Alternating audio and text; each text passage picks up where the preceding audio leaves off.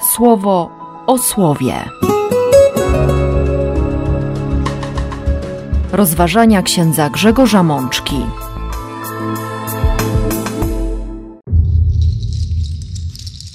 Pierwsza niedziela Wielkiego Postu, rok C. Z Księgi Powtórzonego Prawa.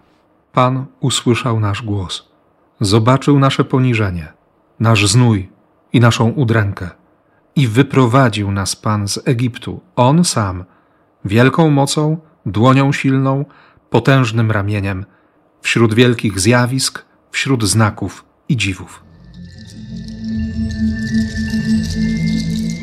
Z Psalmu 91. Kto mieszka pod opieką Najwyższego, będzie spędzał i noce pod osłoną Boga Niebios. Z listu świętego Pawła do Rzymian. Sercem bowiem przyjmuje się wiarę dla sprawiedliwości, a ustami wyznaje dla zbawienia.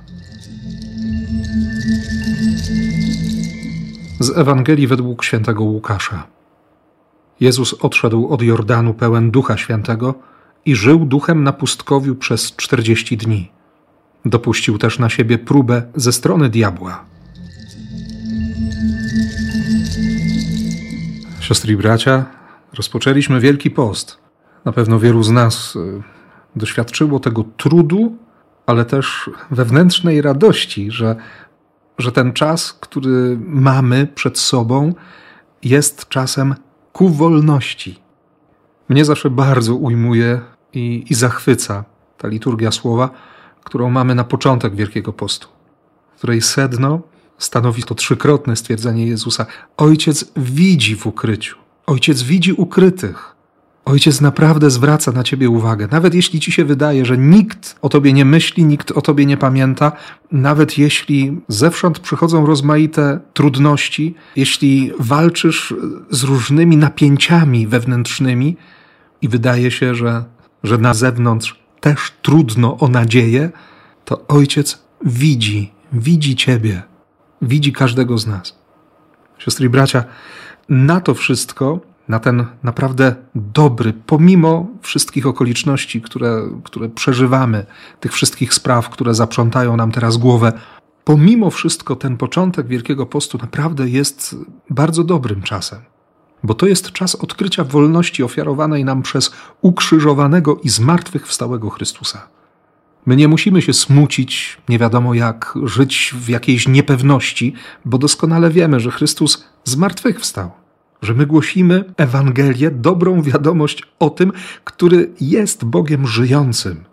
I pomimo tego, że niewątpliwie kładziemy w Wielkim Poście akcent na to zbawcze dzieło dokonane przez mękę, śmierć i zmartwychwstanie, a właściwie przede wszystkim zastanawiamy się, przypominamy sobie o męce i o śmierci Jezusa, to nasza nadzieja, nasze życie i każdy wielki post prowadzi nas do poranka zmartwychwstania. Prowadzi nas do tego zwycięstwa, o którym mówi również dzisiejsza liturgia, dzisiejsze słowo w Ewangelii. Ale zanim do niej dotrzemy, to mamy jeszcze wcześniej podane trzy teksty. Fragment 26 rozdziału Księgi Powtórzonego Prawa, kilka wersetów Psalmu 91. Przed tygodniem Śpiewaliśmy Psalm 92, dziś Psalm 91. I w podobnej konstrukcji. Pierwsze dwa wersety, a później od dziesiątego wersetu do końca tego psalmu. Wreszcie trzecim słowem jest kilka wersetów z dziesiątego rozdziału listu apostoła Pawła do Rzymian. Jako tekst główny, fundamentalny, mamy początek czwartego rozdziału Ewangelii w redakcji świętego Łukasza. Scena kuszenia Jezusa na pustyni. Zatem przyjrzyjmy się tym tekstom, dajmy się zaprosić do pójścia drogą, którą chce nas poprowadzić nasz Pan dziś, w tę pierwszą niedzielę Wielkiego Postu. Pierwsze zdania 26 rozdziału Księgi Powtórzonego Prawa mówią tak: Kiedy wkroczysz do kraju, który Pan, Twój Bóg, daje Ci jako dział dziedziczny, kiedy obejmiesz go na własność i zamieszkasz w nim, Wtedy weźmiesz pierwociny plonów z tej ziemi, którą Pan, Twój Bóg Ci daje, włożysz je do kosza i udasz się do miejsca, które wybierze dla siebie Pan, Twój Bóg, aby tam mogło być przyzywane Jego imię.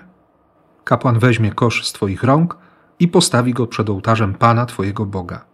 Wtedy Ty się odezwiesz i takie słowa wypowiesz przed Panem Twoim Bogiem.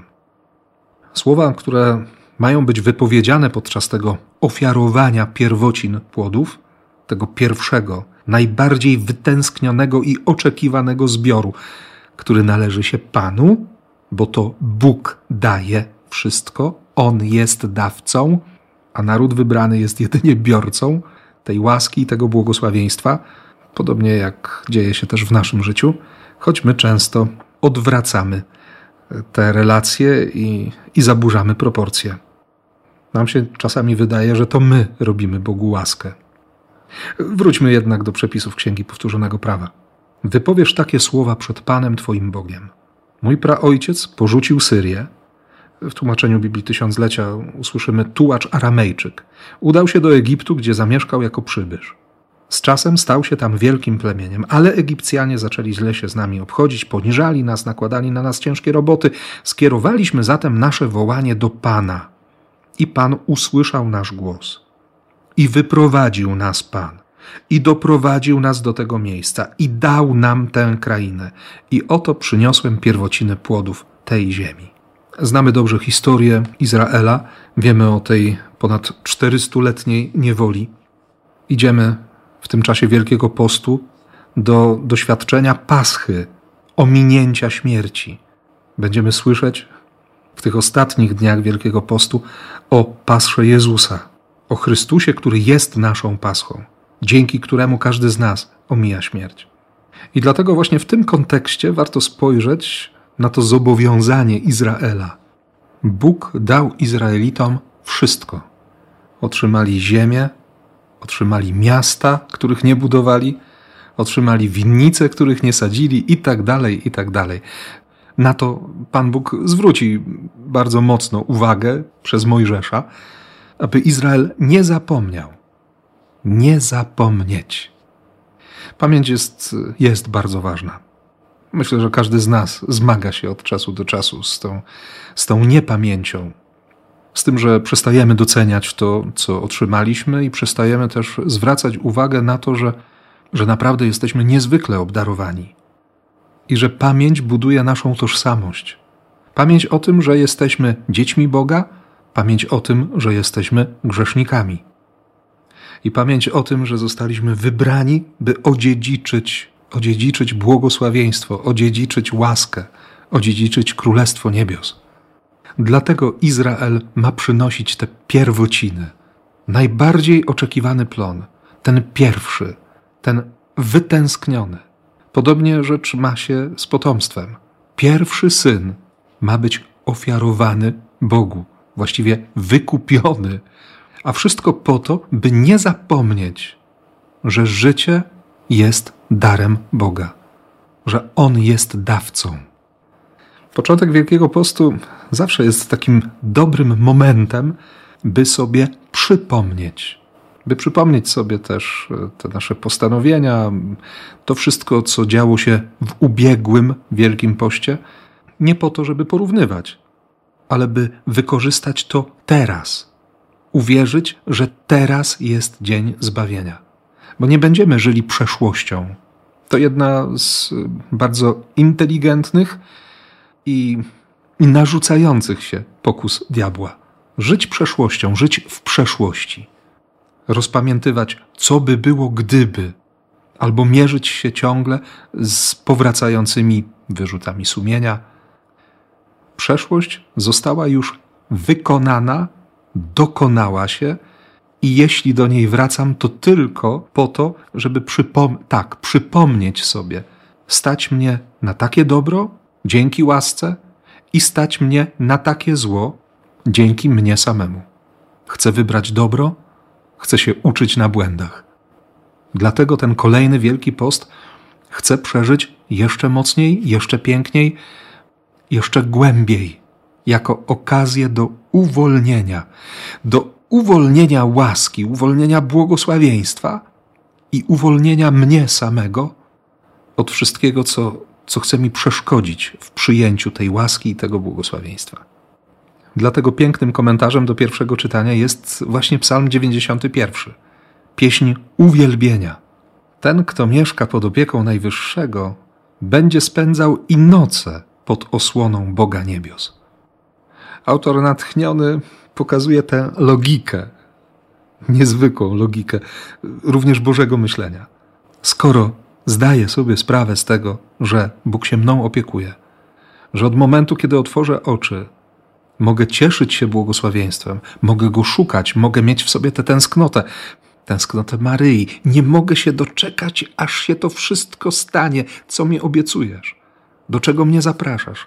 Jeśli codziennie, jak święty Józef, pytam Boga, szukam tego, czym mogę Ci sprawić przyjemność, co, co może być dobrem dla mnie dzisiaj, jak Cię mogę odkrywać, to jest pewne, że kiedy przychodzi noc, nie tylko w tym sensie godzinowym, dla Żydów to było oczywiste, godzina 18, ktoś wyłącza światło. W tej szerokości geograficznej tak to właśnie wygląda. Nie, tu chodzi także o te wewnętrzne noce. O te noce, które będą nocami stworzenia, kreowania nowych światów. O te noce, które będą doświadczeniem konkretnej próby, zmagania się o to, kto jest na tronie mojego życia. Te noce próby Abrahama. Będzie chodziło też o tę noc Paschy, ominięcia śmierci, tego pragnienia życia. Pragnienia życia, którego sam nie jestem sobie w stanie zapewnić, bo to życie jest darem. Tak, otrzymuję to życie od Boga. I On chroni to życie we mnie. On mnie osłania.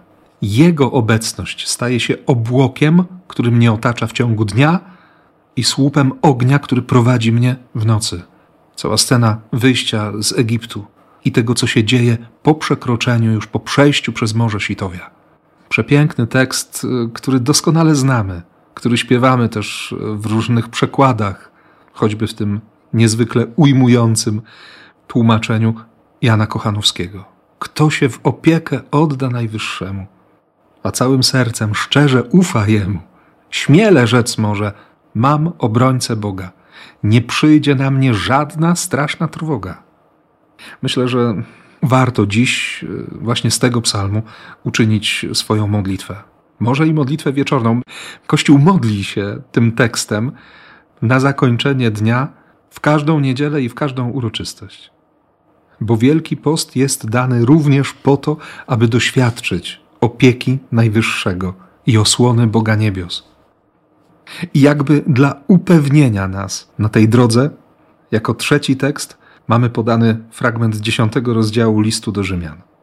Ten rozdział rozpoczyna się od, od wyznania świętego Pawła.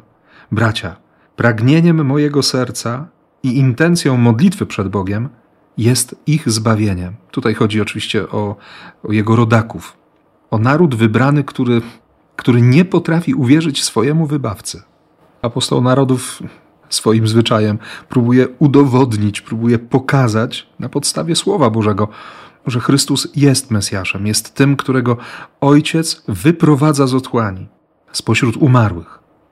I wchodzimy jakby w środek tej myśli od wersetu ósmego, którym przeczytamy: I co jeszcze mówi? Tuż przy Tobie jest słowo, w Twoich ustach i w sercu Twoim. Oczywiście odwołanie do Księgi Powtórzonego Prawa, 30 rozdziału 14 wersetu. Kiedy Mojżesz staje przed Izraelem i pokazuje tę prawdę, to słowo jest przy Tobie, jest blisko Ciebie. To słowo chce wypełnić Twoje usta, chce być w Twoim sercu. Święty Paweł mówi wyraźnie, to znaczy słowo wiary, które głosimy. Bo jeśli Twoje usta wyznają, że Panem Jezus, święty Paweł używa tutaj słowa kyrios, które dla Żydów posługujących się również językiem greckim jest oczywistym określeniem Boga, a potem Paweł dodaje: I w sercu swoim uwierzysz, że Bóg go wskrzesił z martwych, dostąpisz zbawienia. Paweł pokazuje, co jest fundamentem, bo przecież nikt nie może bez pomocy Ducha Świętego powiedzieć, że Jezus jest Panem, że Jezus jest Bogiem. To jest łaska. To wyznanie jest łaską. Stwierdzenie faktu zmartwychwstania jest łaską. Dlatego apostoł narodów kontynuuje: Sercem bowiem przyjmuje się wiarę dla sprawiedliwości, a ustami wyznaje dla zbawienia. Nowy przykład dynamiczny, na który od czasu do czasu się powołuje w naszych komentarzach, powie tak. A zatem chodzi w niej, czyli w tej sprawiedliwości dostępnej w Chrystusie, o zaufanie do Bożego Słowa, czyli ogłoszoną przez nas dobrą wiadomość o ratunku w Chrystusie. Bo zbawiony będzie każdy, kto szczerze uzna Jezusa za Pana i będzie publicznie świadczył, że On boską mocą powstał z martwych. Za sprawiedliwych zostajemy bowiem uznani wówczas, gdy w szczerości serca całą swą ufność i nadzieję składamy jedynie w Bogu. Publiczne zaś ogłaszanie tej dobrej wiadomości prowadzi do ocalenia wielu.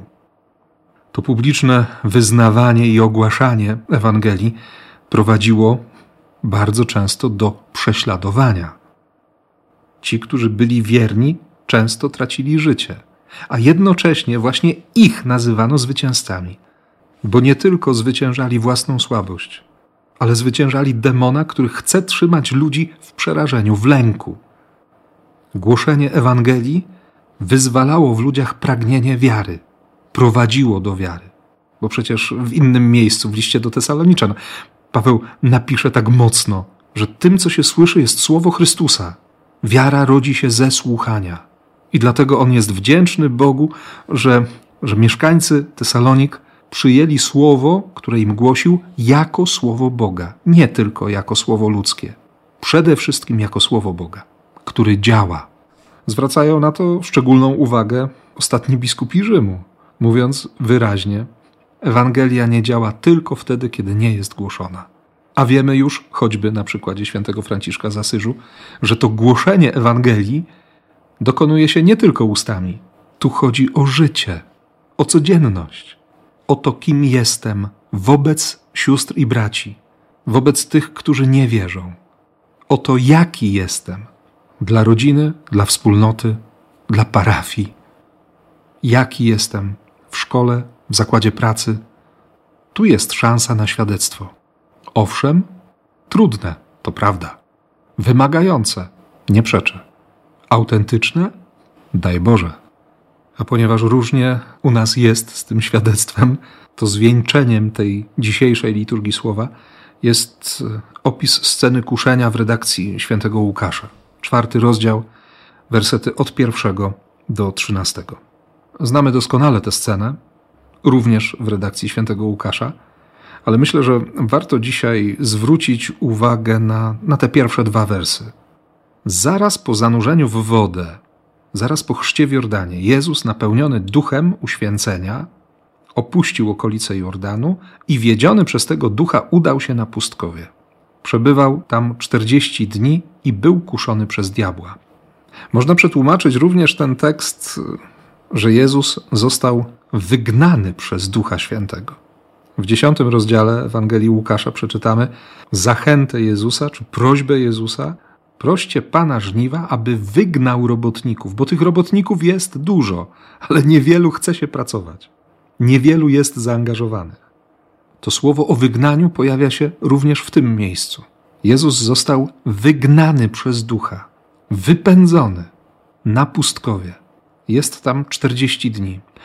Wiemy bardzo dobrze, i wy, i ja, że ten czas 40 dni to jest czas symboliczny, to jest okres potrzebny na, na dokonanie się jakiejś wewnętrznej zmiany.